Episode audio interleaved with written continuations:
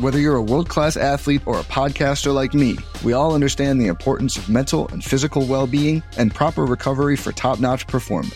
That's why I'm excited that Unifyd Healing is sponsoring this podcast. Unifyd Healing is a new and super innovative global network of wellness centers powered by Energy Enhancement System, or EE System. If you haven't heard of the EE System, you'll want to listen up. This technology promotes wellness, deep relaxation, purification, and rejuvenation.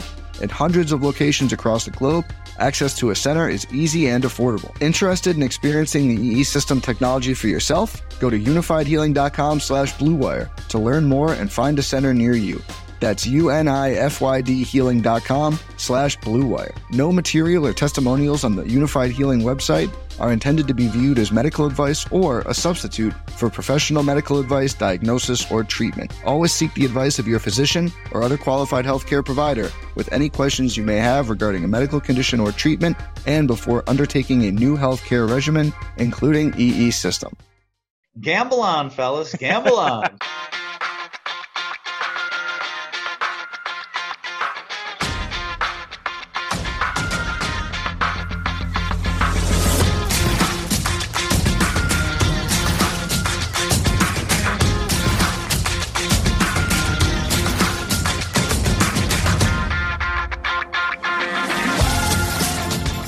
Welcome again to Gamble On, the weekly gambling podcast presented by USBets.com. I'm Eric Raskin, USBets managing editor and media director, and I'm joined by our senior analyst, Pulitzer Prize finalist John Brennan. And John, being a Pulitzer Prize finalist is one thing, but your greatest achievement came this week when you took the initiative to drop a note in the company Slack asking if there's a company wide March Madness pool, and the boss said, no, there isn't, but there should be and he decided our parent company, Better Collective, would host a $1,000 free roll. Uh, well done, John. Uh, I must say, there are benefits to working for a company in the sports betting space. Uh, but I have to know, John, were you honestly looking to pay 10 bucks or 20 bucks or whatever to enter an office pool? Or were you using Jedi mind tricks here, thinking if you innocently threw the idea out there, the company would likely put up cash?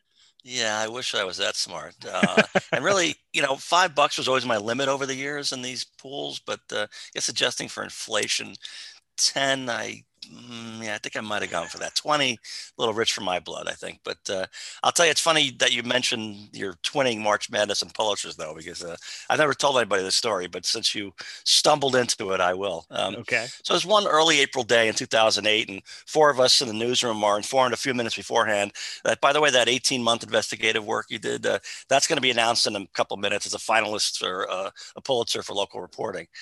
Now, Eric, I know your brother works in Hollywood and there are five nominees per category. Well, the Pulitzer folks only do three. So a hmm. winner and two runners up, not four.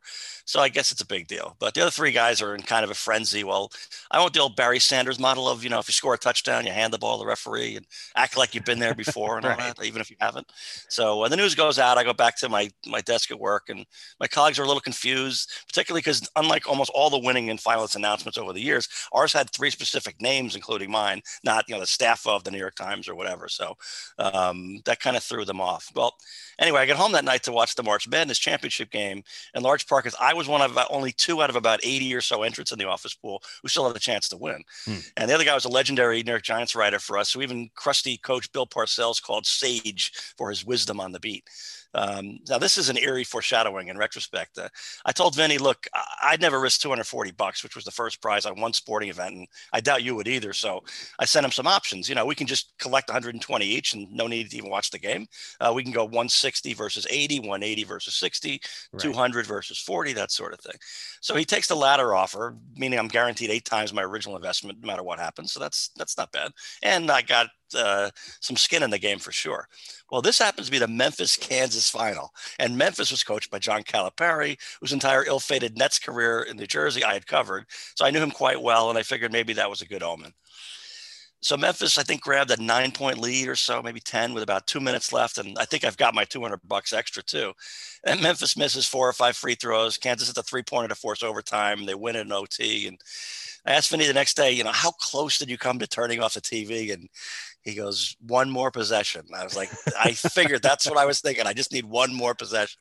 He knew it well. So then I, I soon found out that one of one of the bosses, uh, I think the statute of limitations has expired on this, so I can tell this part.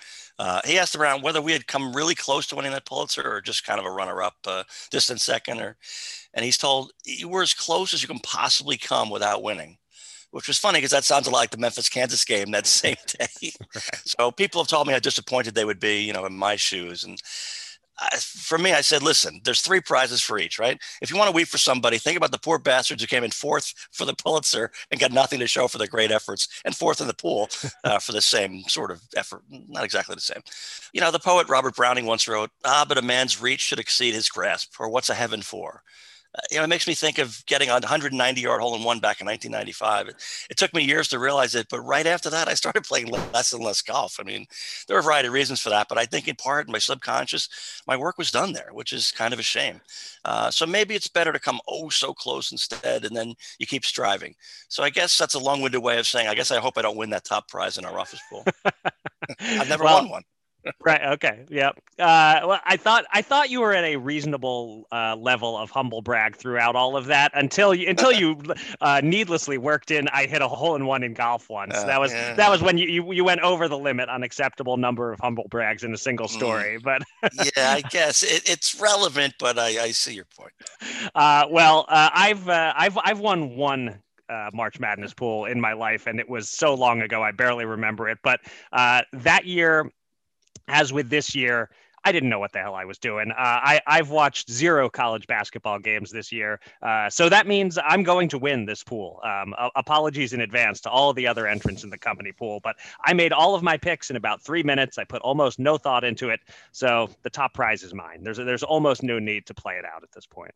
I pretty much did the same, so we might be uh, okay. We could be neck and neck. Uh, I will say though, th- this is now your responsibility within the company, John, to, to do this every so often. Like next year, hey, hey, do we have a Super Bowl company box pool going? Put that in the Slack. See if we get a free roll on that. I'm counting on you to keep asking the question so the company keeps handing out money, especially since, as I said, I am guaranteed to take first place in this thing. Well, the baseball season's almost starting, so I think some kind of a futures uh, pool, you know, when we could do, uh, you, know, you pick uh, over unders on, you know, everybody picks five, something like mm-hmm. that, something, you know, kind of keep it sporting.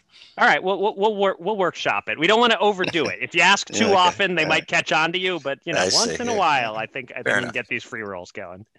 Uh, thank you to everyone for joining us for episode number 134 of Gamble On. If you missed any of our previous 133 episodes, they're all available on SoundCloud, Apple Podcasts, and Spotify. Please subscribe, rate, and review. It's the least you could do for this weekly audio entertainment free roll that we provide. Yeah, coming up a little later in the show, we're going to be joined by our U.S. Bets colleague, Chris Altruda.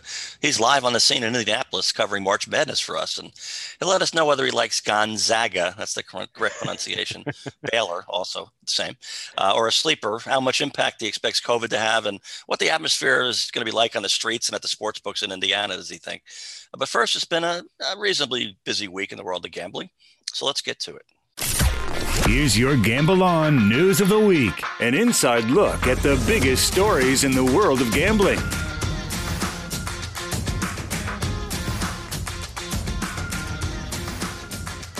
As John just said, Chris will be joining us shortly to talk March Madness, but we'll kick off the news segment with a little March Madness betting talk of our own. Twice a year, the American Gaming Association releases data projecting the legal and illegal betting action on an event.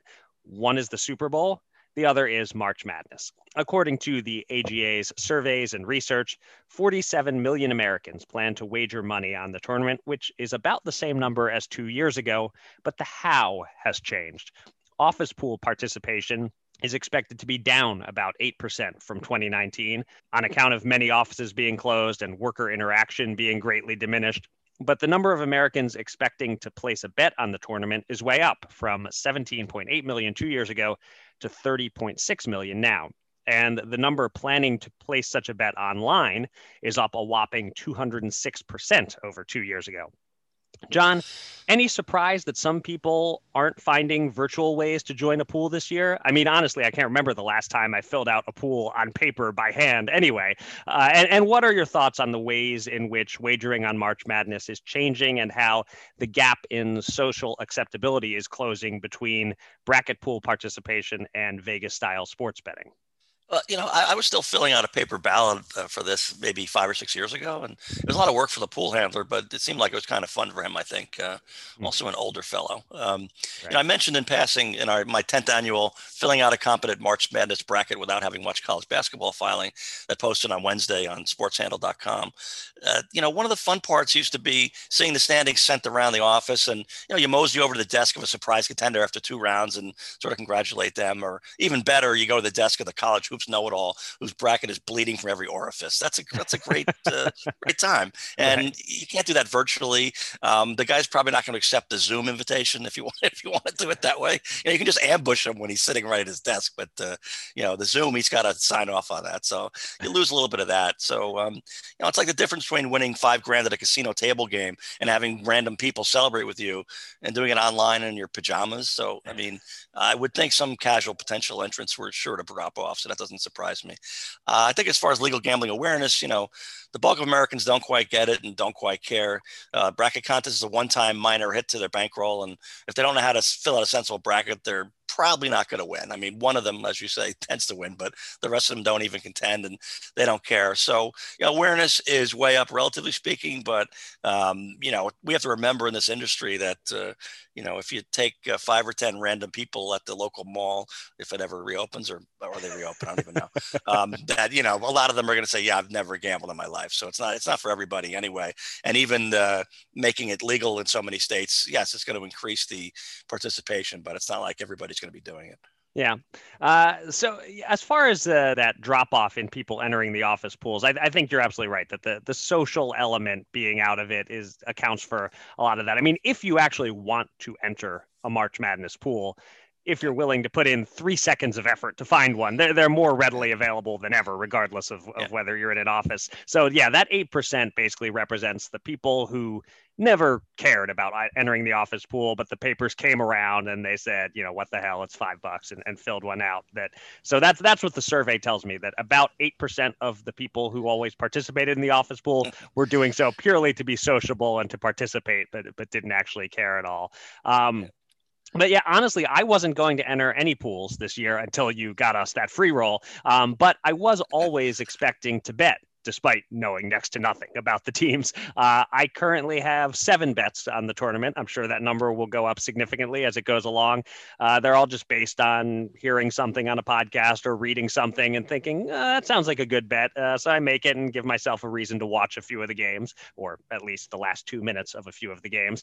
Um, but I will say, uh, in terms of that social acceptability, it actually seems to me, based on the limited real social interaction that I've had over the past year, that anybody who uses the legal betting sites isn't shy about mentioning the bets they have. I have people bringing it up to me all the time now. It's so I think it's almost as unstigmatized right now as fantasy football, at least you know in the states where it's legal and has been for a little while. Um, and and I think that's part of why states that launch sports betting now come out swinging with with big numbers right from the jump instead of having to ramp up slowly the first few months the way New Jersey did a couple of years ago. Um, when betting comes to a new state, people are ready for it and, and not feeling like there's anything wrong with opening an account and getting started. And certainly March Madness is a time of year where it's particularly acceptable to be open about that stuff. Yeah, I'll just add that I think that people talking about their fantasy football teams, I think that behavior should be stigmatized. That, That's fair. I, I, agree with that.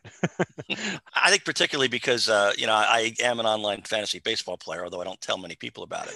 But you know that's chess compared with an auction, no less. That's chess compared to checkers that so many fantasy football players are playing. And they've got the ESPN.com thing up. They got auto pick going, and then they're saying, "Oh, I've got this guy at running back." Like you didn't even pick the damn guy, much less bid on him. God forbid you you know you, you go up the ladder and, and have to make a split second decision on whether to go big on that guy and then spend a lot of your bankroll and then hold back and uh, you know it's so much more complicated so if i'm not going to talk about my fantasy baseball team this being one exception here um, i sure as hell don't want to hear about your fantasy football team Look at you looking down your nose at the common fantasy football player. You're such a you're such a fantasy season long elitist, John. Yeah, I'm really uh, on a roll here, aren't I? All right, let's move on to our second story. Uh, revenue reports for February are out in several states, including three particularly notable ones. New Jersey, Pennsylvania, and Michigan, all of which were released on Tuesday. One thing is clear a short month with only one football game isn't going to set any sports betting records. In New Jersey, although this would have been a single month record about six months ago, betting handle dropped from $958.7 million in January to only $743 million in February, resulting in a modest $46.2 million in revenue. The house won about twice as much from online casino as from sports betting, with about $91.3 million in revenue from mobile slots and table games, plus about another 2.5 million in online poker rake. In Pennsylvania, sports betting handle took a similar decline, falling 17.2% from January to $509.5 million, with revenue of just $16.4 million.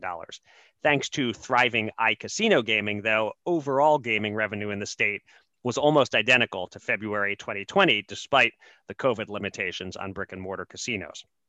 In Michigan, unlike in New Jersey and Pennsylvania, sports betting handle was way up in February, but that's because this was the first full month of online wagering. Total handle in Michigan was $301.9 million, with FanDuel, BetMGM, and DraftKings all fairly tightly bunched at the top.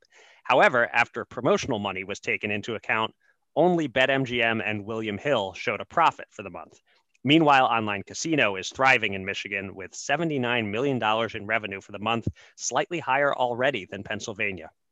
John, thoughts on any of these numbers? And do you have an early prediction on whether New Jersey is crossing the billion dollar mark in March? Uh, well, yeah, the, the Michigan beating Pennsylvania and noting the, the profitability or lack thereof uh, for for those sites. Uh, I think in general that talks to a massive, massive marketing uh, mm-hmm. pitch in Michigan that, for whatever reason, hasn't taken place quite as much in Pennsylvania, even though it has good competition there too. And I am sending Jersey over one billion in, in March, Eric. Uh, you know, without football, it's no lock, but March Madness betting will be insane. NBA and even the NHL are ramping up their regular seasons, and MLB futures bets ought to do quite well in the last week or two of March. I think. You know, I was bearish on the February numbers, and I hit that forecast, so yep. I feel a little feisty on this one. and uh, you know, in general, there's a lot of gaming industry chatter on whether those massive amounts of easy win marketing efforts are such a good idea that we're seeing in New Jersey, Pennsylvania, Michigan, and elsewhere. But I think it's like dog eat dog to eat filet mignon. So I get it. There's big money to be had. Now, if Michigan State can only come within 110 points of UCLA in that play-in game, uh, I win almost 50 bucks. And uh, the free 130 bucks I got for signing up with another site this week uh, goes up by 40 more if St. Bonaventure wins the first round game. So it's quite the buyer's market for cheap bastards like ourselves, Eric. yes, indeed. Um, yeah, I'm right with you on the billion dollar question. I'd be pretty shocked actually if New Jersey doesn't cross a billion dollars in March. And and I'm on record saying that I think nationally, where the record is 4.3 $3 billion in handle in January.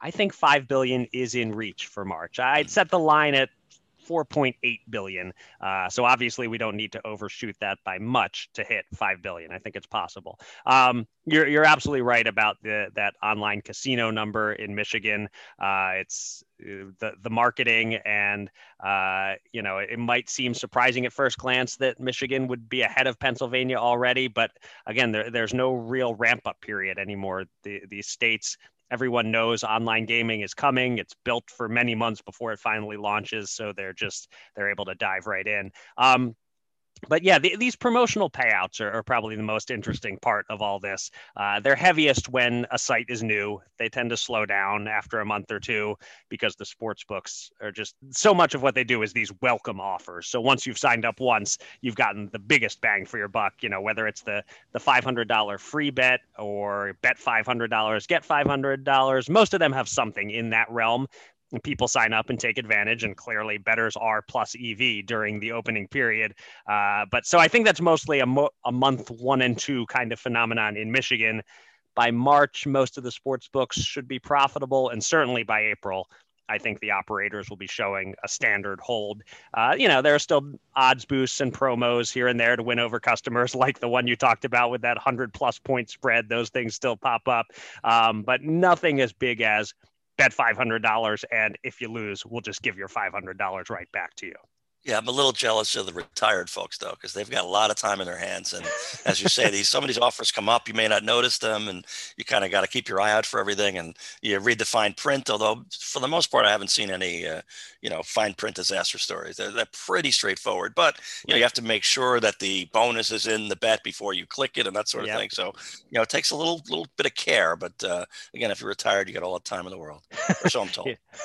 yeah, I'm jealous of the retired people for other reasons. I just I, I just want to get out of the rat race, but I, am not that close to it yet. I don't think so. Uh, all right. Uh, for our third story, New Jersey and Pennsylvania are, are, are part of uh, our third story this week as well, along with Nevada, uh, as we're going to discuss easing of casino restrictions. In Nevada, capacity limits went up on Monday from 35% to 50%. And the Las Vegas Review Journal reported that there were shoulder to shoulder crowds on the strip, although at least masks were apparently being worn and casino employees were enforcing that requirement. So Vegas might be looking and feeling like Vegas, for better or for worse, when March Madness tips off. In New Jersey, casinos will go up to 50% capacity on Friday in time for, well, not the first four, but the traditional 64 team bracket.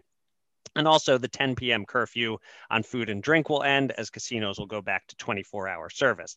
In Pennsylvania, Governor Tom Wolf announced on Monday that starting April 4th, casinos in the state will be allowed to serve alcohol as normal instead of only to people sitting down and eating meals at the property's restaurants. Also, casino capacity will increase from 50% to 75% at that time. It's a fine line between opening up too soon and opening up appropriately as the vaccine distribution increases. John, do any of these states have you concerned with regard to their pace? Are any of them moving more quickly or more slowly than you might have expected? And is Pennsylvania making a mistake by not timing their loosening of restrictions to coincide with March Madness? Uh, well, I'll start with the latter question, which actually kind of a hard one. Uh, my first inclination is that's a mistake, because why hamper the casino revenue streams and state tax revenue like that? But we've both taken a fairly cautious stance in general, I think, on all this stuff in the past mm-hmm. year, which was not a bad idea, but more ambitious rollouts seem to have worked out mostly okay, especially in the last uh, several months. Um, bottom line, let's remember casinos are the most heavy, heavily regulated and scrutinized industries in many states, maybe to a fault. Uh, an outbreak at their casino or even the perception of it is very, very bad for business. Uh, many casinos in Atlantic City, Las Vegas, and no doubt all over the country have spent millions of dollars on making their ventilation systems COVID resistant, more so than almost anywhere else that someone might visit during the course of a week. So it's still a little scary to me, but you know, here we go. You know, I I saw some middle-aged news anchors the other day looking at the beaches in South Florida, all the people there, and literally saying they were terrified of what might happen. You know, in spite of the growing recognition that being outdoors goes a long, long way to reducing infection rates. Uh, right. Still smartest to also socially distance and wear a mask or two, uh, but we've learned a couple of things in the last year, and, and I don't know why people want to ignore it. And let's be honest, the average 22 year old I'm not saying they could take a bath in COVID 19 droplets and walk out without ever getting a sniffle, but right. I'm not saying they can't, um, or a lot of them can't. And that's the idea. Well, the risk is non-zero, even for them. You know, there's just one case in Wisconsin. I think the person was 25. Yeah, that's true. But young people take risks, a lot of risks, and a small number of them die. And it's always been the case. And uh, you know, it's like these these people were never young. They never went to a frat party. They never did all kinds of stupid things that I'm not going to talk about. You know, and then the real concern is what about grandma or grandpa, right? Okay, they're going to be fine. They can pass it on to somebody who's very vulnerable. That's a serious issue. Well, at this point, the odds that grandma or grandpa have been vaccinated is pretty decent, and that's going to go a long way to keeping them safe. So it's happening, and uh, you know, let's hope for the best. Uh, meanwhile, I, I, should note that uh, even though I'm months away from my 60th birthday, I technically qualify for a vaccine because my BMI is over 25, uh, body mass index. Mm-hmm. You know, the CDC has included that a six foot male should weigh between, wait for it, 136 and 184 pounds. Otherwise, you're overweight. Mm. Now, I grew a foot and an inch in high school, and at about 20 years old, I was six foot and 145 pounds, and I looked, to be honest, to be an inspiring figure for having battled through what appears to have been a very serious recent illness, and uh, and still, you know, hanging in there. You know, narrator John weighs more than 184 pounds, um, not a ton more, but I don't have to make weight like a high school wrestler to qualify either. But I've never had a flu shot. I've never had the flu. I've never missed a day of work in my life due to illness so far. Knock on wood. So I'll wait my turn. All right. Well, hopefully your turn is, is coming soon because uh, this is this is one quote unquote flu shot that uh, you, you want you want to go ahead and get. Oh, I'll, uh, I'll take it. I'm, I'm yep. online for it, and my right, my right. twin actually just got approved this morning. So, all right. Uh, if we're if we're identical, I think that would like cover me also. The, right. Like, does him does him getting it getting the shot? Uh, is there some osmosis that you're vaccinated as well just by him getting the shot? I think that's just identical twins. I don't think fraternal twins qualify there, okay. but it doesn't hurt. That's for sure. right. All right. Um, yeah. You know, the the whole Vegas thing, there will be some spread of the virus this week in Vegas. It is unavoidable yeah. under these circumstances, but you keyed on it that hopefully it's young, healthy people spreading it.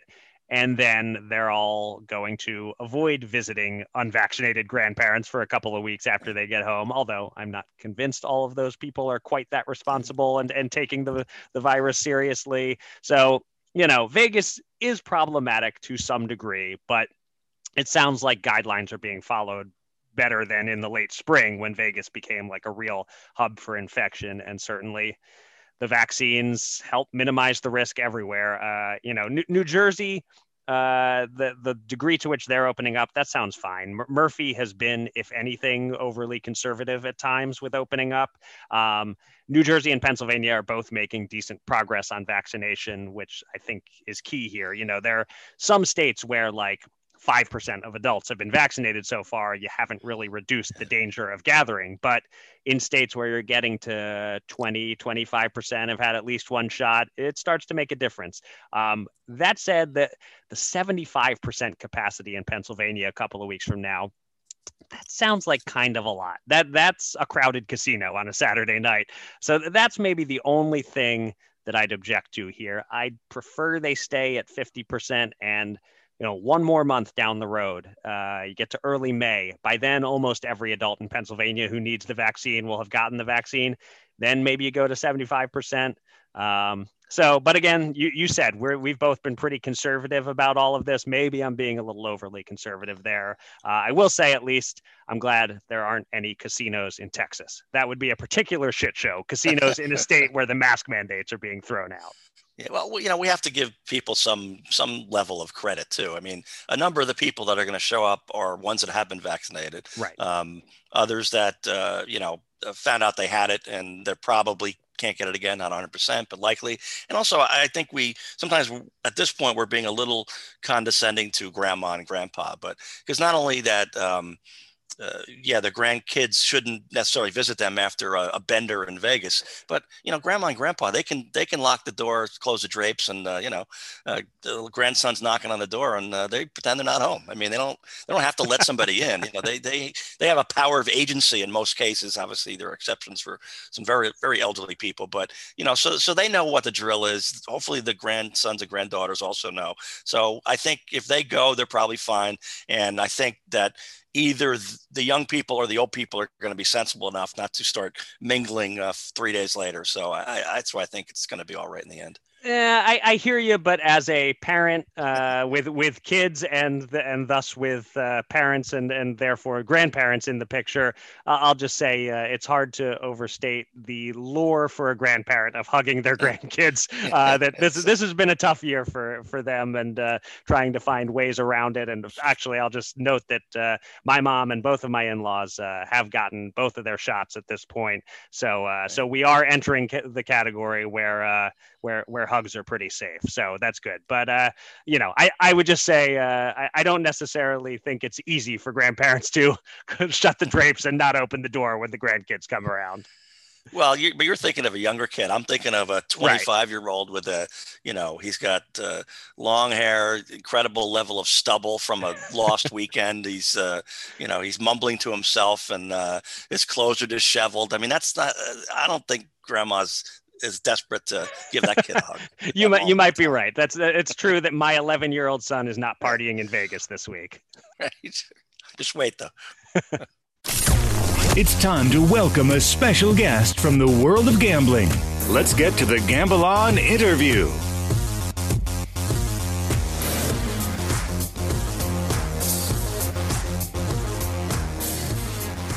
There was plenty of madness in March of 2020, but none of the traditional capital M March Madness we look forward to. But this week, for the first time in more than 700 days, March Madness is here.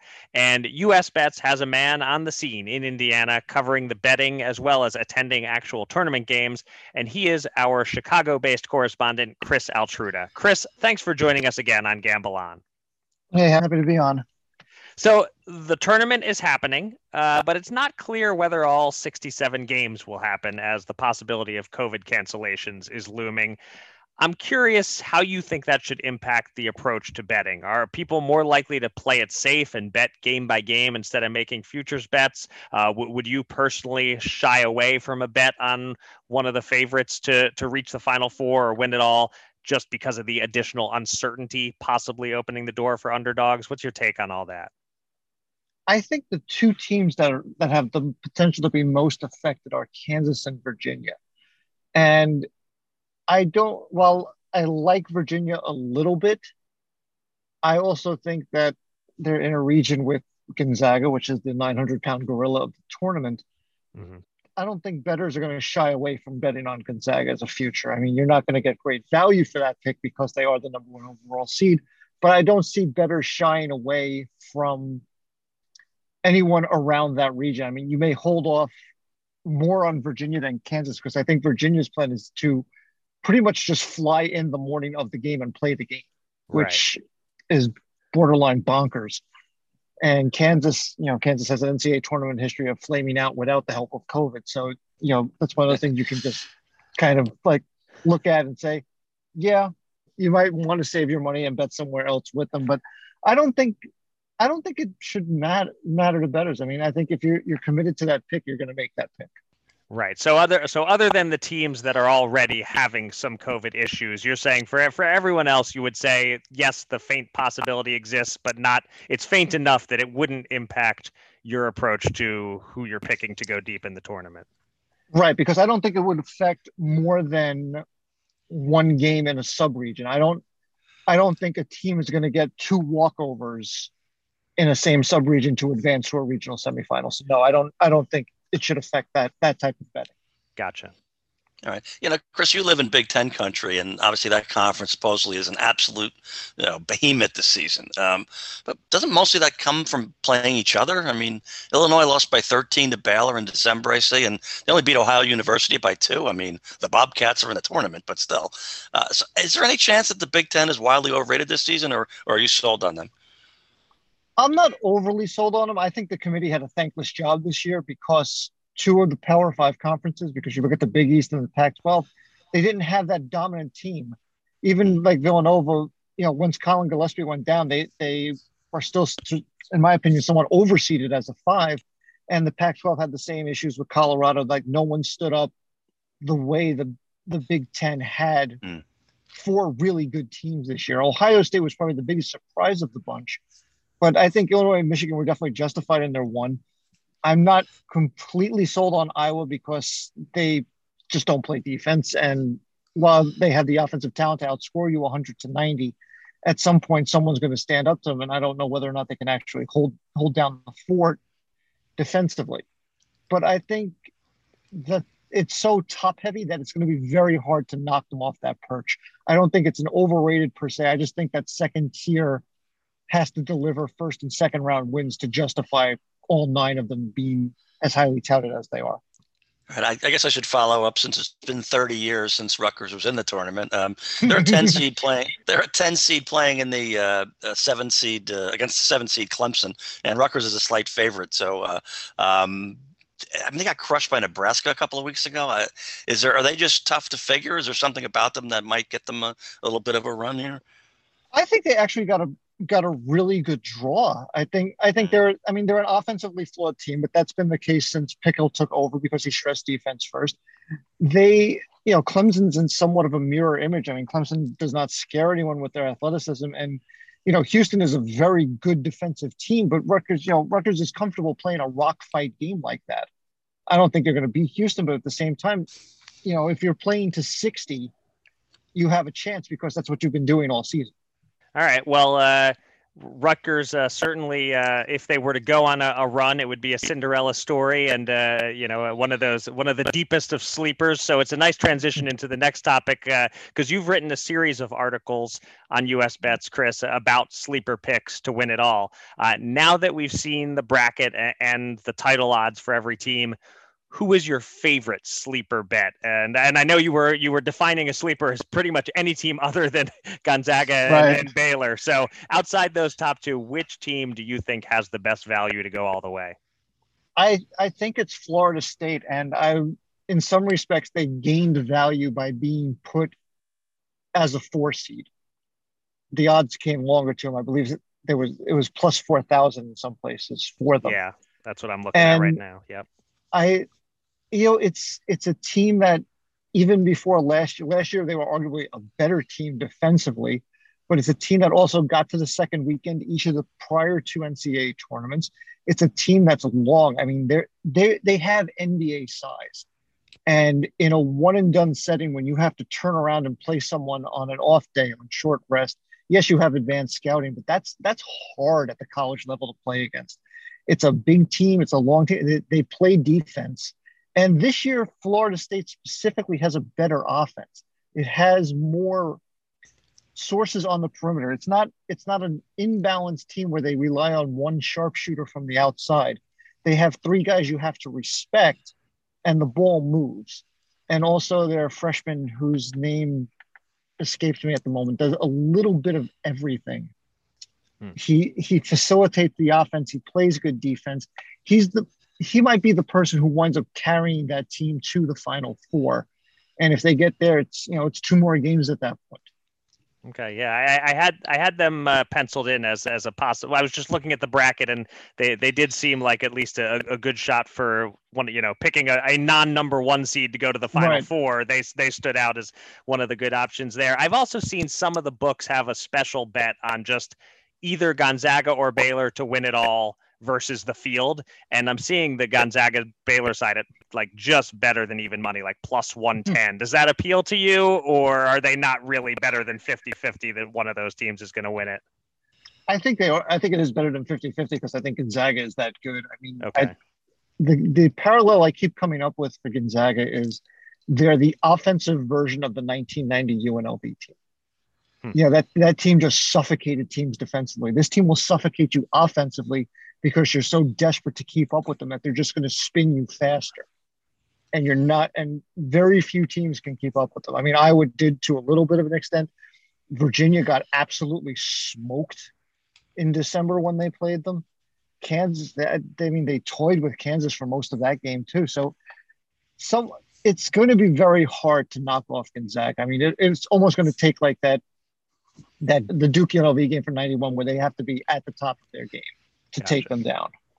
Right. Yeah. Okay. And you know, Chris, if you see the the headlines in the news this week, uh, tons of people are going to Las Vegas for March Madness as if uh, you know all is mm-hmm. right with the world. Uh, they're in Miami for spring break. The the beaches are full, and uh, but I've spent a lot of time in Indianapolis, uh, where you're headed, and uh, you know, as a former Daily New York Daily News sports columnist, Mark Kriegel, he wrote. I remember he wrote back in the 1990s it tells you all you need to know about this city that the place with the most action on a Saturday night is a steak and shake. so I was there one Memorial Day weekend, a Knicks Pacers Saturday afternoon, Monday afternoon. So Sunday, Sunday night is going to be hopping, right? They folded up the sidewalks around 9 p.m. So uh, on the one hand, I'm wondering what you expect in terms of uh, the vibe of the city downtown on the evenings, um, but then also inside, I mean, the one thing they did have was, uh, you know, lively fans, obviously, for Pacers playoff games, but, um, and they're pretty rapidly in love with college basketball, but they're not going to be there for the most part. So is this going to be, feel like March Madness, March Blandness, something in between? It, it's a very curious thing because, you know, but I'm going to the Cal Santa Barbara Creighton game on Saturday. And they started, you know, they when you get the ticket, they start telling you all the precautions you're going to take. You know, you have to wear the mask at all times And then like the little things like food is going to be pre pre made, they're going to be prepackaged. You're not going to allow it to linger on the concourse. So you know, and the again, the NCAA has a you know, kudos to them to getting to this point. And you know, there's there's it's a no-win situation for them when it comes to the aesthetics. I mean, like when you read it, it sort of looks like sounds like the Fyre Festival, like of like you know bland cheese sandwiches along those lines. So you don't exactly know how it's going to play out. But I also think with the first, with this being the first time you can wager in a state outside of Nevada for the NCAA tournament, you know, New Jersey granted the exception. I think the atmosphere is going to be different. I mean, we're on Thursday. I'm going to head over to the Winner's Circle, which is the OTB version of Indiana, Indianapolis, to watch the first four there and see how it plays out. I think the casinos, the nearest casino is Hollywood Lawrenceburg, and that casino has done amazingly well in terms of sports betting handle. It it generated eight figures, which I I'm not exactly sure what if there are if it's back at 100 percent capacity, but even so, that's still an impressive number. I mean, Illinois as an entirety did not generate 10 billion in retail sports betting handle in January. So I think there's different things that go on. How it plays out, I mean, it really is a big mystery and you know even walking for you know with the games that are going to be at Hinkle and IUPUI and you know walking back and forth from them I also don't know what the spring break schedule is like so those campuses could be you know deserted. Hmm. so it, it'll be interesting to see what happens and you know downtown will be downtown. I'm I'm sure there'll be something to do.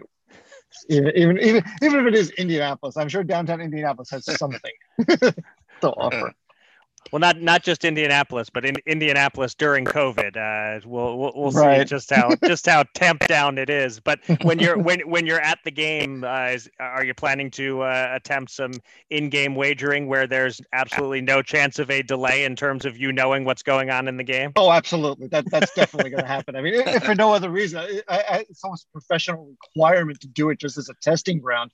Right. To see what it is, and also and also make sure there's no geofencing around any of these venues.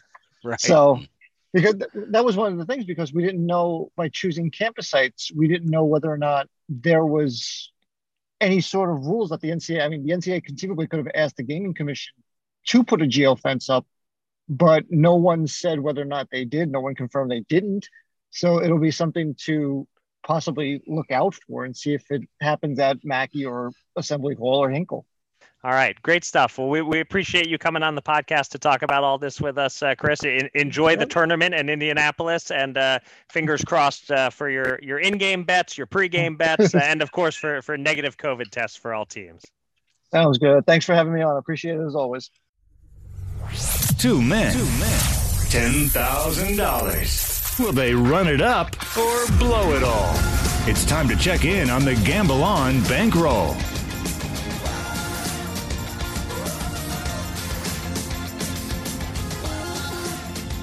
When we end a winning streak, we end it emphatically. After five straight positive weeks for the bankroll, we put up an offer last week, whiffing on all of our bets. Uh, first, over 16 and a half points on Shake Milton missed as he only scored 10 on a lousy shooting night. That cost us $100. Then John's bet on Adam Scott for the top 20 was looking decent through Friday, but unraveled on Saturday. That cost us another $100 and I went 0 for 3 with my boxing bets, two of which were long shots, but one of which was a favorite. Cecilia Braekhus lost to Jessica McCaskill. We dropped $75 on that. Gausha versus Clark to end in a draw was a terrible call. Gausha stopped him in two rounds. Uh, and then my other draw pick was the heartbreaker. Chocolatito Gonzalez and Juan Francisco Estrada went all 12 rounds in the most entertaining sporting event I've watched in 2021. To anyone listening out there with even a casual interest in boxing, seek out this fight. Just remarkable skill and determination on display. But anyway, it was razor close and hard to score. All the elements were there for a draw but Estrada took a split decision where if one judge had flipped one round from Estrada to Gonzalez, we would have gotten the draw at 18 to 1. So a bit of a tough beat. We lost $295 on the week, putting us down $906. Plus, we have $1,604 on hold in futures bets. So that leaves us with $7,490 available to bet with this week. And you're up first, John. Uh, yeah, first I'll just say oof, but you know, glasses half full. I guess we're only down about seven bucks a week in a lifetime bankroll, even after that bloodbath. That doesn't sound as bad, but uh, right. now I'd like to bounce back with a golf pick, but the Honda Classic in Jupiter, Florida this week. The field is just brutal. The favorite Daniel Berger, who's not quite a household name, uh, he had to withdraw with a rib and uh, back soreness, and uh, it's just it's just too brutal to bet. Mm. So I'm going to go back to Michigan State, who failed me a couple of weeks ago. Um, I'm giving two points uh, to UCLA, and I, I think I learned a little bit from my mistake uh, previously against Michigan, where uh, Michigan State was just exhausted uh, in their first game on that uh, the final four days, and so Michigan rolled steamrolled in the second half. But then the second game, uh, Michigan State came back and actually beat them, and I think that's more the real Michigan State team. And look, Tom Izzo in the uh, in March Madness is uh, he's got something figured out with his players. So they're not a great team, but they're only playing UCLA. I'm not I'm not putting the Spartans in the Final Four or anything, but 110 uh, to win 100 on uh, Michigan State uh, minus two. Okay. Um, so at the top of the show, I talked about how I know nothing about college basketball. So, of course, I'm making college basketball bets this week. Uh, first, every year, 12 seeds do well against five seeds. There's always at least one 12 over 5 upset. Often there are two. In 2019, the last time we had one of these tournaments, uh, there were three. Uh, and from what I can glean from listening to college basketball experts, each of this year's 12 seeds are legitimately live for one reason or another. So let's do a $50 money line bet on each of the 12 seeds at the best prices I could find. So that's $50 on Oregon State over Tennessee at plus 350 on DraftKings, uh, $50 on Winthrop over depleted Villanova at plus 240 at BetMGM, $50 on streaking Georgetown over Colorado at plus 215 on DraftKings, and $50 on UCSB in the game Chris Altruda will be attending against Creighton at plus 265 on FanDuel. If one of them wins, we're in the vicinity of break even with the total $200 we're risking. If two win, we score a solid profit. If three win, like in 2019, we win big. And if all four win, I'll hate myself for not parlaying them. yeah, I, I, like that. I, I, got an odds boost on uh, any of the four win at twelve seeds winning. Yep, I, I, saw that. that. saw that and jumped on it myself. And, and by the yeah, way, I did, I did, I did look up what the parlay would pay just so we can have full regret if it does hit. Yeah. 144 to 1 is what we're is what we're not uh, taking a shot on here but i'm not going to do it there's all four 12 seats can't win i don't think so but um, so now i'm going to go on a little bit of a limb of sorts for this next one not not my style usually but 100 on Gonzaga at plus 205, which is the best price I found. Um, I've always shorted undefeated teams heading into the tournament, and it was all set to do so here again. But you know, I got one of those silly promotions that nearly guaranteed me 50 bucks or so if Gonzaga would merely win their conference tournament title game uh, recently. Uh, they trailed by a dozen points in the second half, and I was like, "Uh oh, I better tune this in." And I watched a stretch run, and I saw a team that for once all year facing a little adversity after having stomped so many, you know, supposedly uh, daunting rivals. And they just embraced the challenge. They methodically caught up. They were still nearly even with three or four minutes left. And then they showed another gear to win easily. And they sold me, Eric. They really sold me. All right. So how much? So that's at plus 205 to win the tournament for how much? Yeah. 100, uh, 100 bucks. Okay. Yeah. Um, all right. So Gonzaga, Nevada. Yeah. Same uh, same vowel sounds. Yeah, exactly. I have to try to remember yes. there. Okay. And, Gonzaga and, is just it's just north of Oregon, by the way. Right. Now, yeah, that one I know. Oregon. I learned that my first week in college. I met a guy from Oregon, and I think I said Oregon, and he corrected oh. me, and I've never gotten it wrong since. Um, but so so are you tipping your hand as to who you've picked to win it all in your uh, company pool bracket? Oh, I'm not going to comment on that. You, uh, okay. The, the, picks aren't locked in yet. Who knows what? How many of our teammates are listening to? Right. All right. All right. Fair enough. I'll, I'll find out uh, in, in 24 hours or so. Um, for my second set of bets, I'm keying on Oral Roberts University, the 15 seed in the South region. They face the two seed Ohio State. Oral Roberts is, as I learned on a podcast this week, a team that relies on the three pointer, doesn't play much defense, just run and gun. And if the shot is falling, they put up a lot of points. They scored 81.8 points per game this year while allowing 75.8. And Ohio State's right there with them, scoring 77 and allowing 70.3. The points total line is appropriately high at 156 and a half but it's always fun to bet the over, right? Uh, so let's do 110 on that to win 100. And if the shots are indeed falling for Oral Roberts, the upset is in play. They're as high as a plus 1200 dog. So let's just go 20 bucks to win 240 on that semi rare 15 over 2 result. And that will do it for this episode of Gamble On. Thanks to everybody out there for listening. And thanks again to our guest, Chris Altruda. You can find me on Twitter at Eric Raskin and John at Bergen Brennan and follow US Bets at US underscore bets. Go to usbets.com for all the latest news and analysis from the world of gambling and subscribe to this podcast on SoundCloud, Apple Podcasts, or Spotify. And with that, John, please take us out.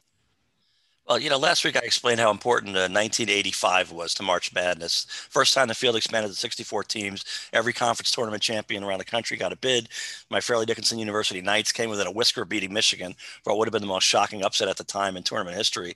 And how Michigan's struggle might have contributed to their second round loss to Villanova a couple days later, and then the Wildcats' eventual epic title game win over Georgetown. So, but there was another aspect of 1985 that we alluded to earlier, and that's that 64 team bracket it's a thing of beauty, really. Just look at it. Two sets of 16 teams, each on the left side, same on the right side. Each round, the winners advance closer and closer to the center and final battleground. It's, it's a thing of beauty.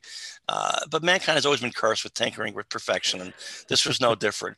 So in 2001, with the arrival of the Mountain West Conference on the scene, another automatic bid was awarded. So now sensible people would have done the obvious. Okay, so that means one less at large bid. The borderline choices from power conferences who sometimes couldn't even win half their conference games anyway. And we got our 64.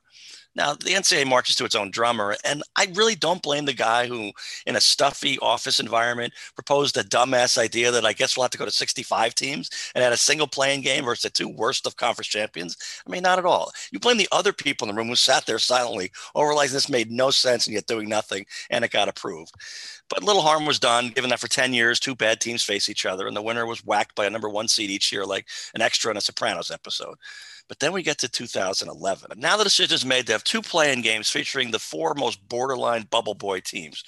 And once again, you know, all would cooperate by the winner losing rather handily in the main draw, right?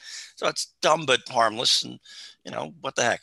The other two games were designed really to uh, let the teams decide, you know, who the who the last teams in should be? Why, why not let them decide it on the court? I, I don't think that's a crazy idea uh, in principle. And, you know, it messed a little bit with the bracket and the look of it. But, you know, the hope was, again, that the these are 11th or 12th seeds. They're just going to get, bounced by the sixth seed, right? So, you know, you can pretty much ignore it when you fill out your bracket a couple days in advance. But in the first year, impudent Virginia Commonwealth refused to cooperate.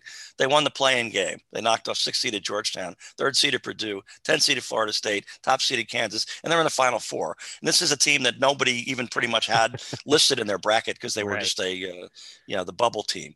So that made that bracket a mess. Um, and not just because the 11 seed made the final four, but because of that play-in aspect. Uh, so I thought maybe a reboot was in order. A 72 or 80 game bracket wasn't perfect either. But clearly, a bubble team isn't guaranteed to be cannon fodder. They prove that. Then comes 2012, and it's a little calmer, but South Florida played in and won twice. LaSalle won three games in 2013, Tennessee three in 2014, Dayton two in 2015, Wichita State two in 2016, UCLA two in 2017, Syracuse won three times in 2018. So what the hell's wrong with all these six seeds? I think the problem is that the the battle hardened winner of a, of a play-in game is just at an advantage against a six seed that you know kind of was good but not so great. So uh, I think this hasn't worked out. And here we are. We're still at a dumb 68 teams. It's better than 65, maybe. Uh, but how about 80? I don't know. But you know what? It's March Madness. Bracket Madness isn't going away in spite of these imperfections. And I'm glad for that, especially after we missed out on 2020. So, with that, finally, until next time, gamble on.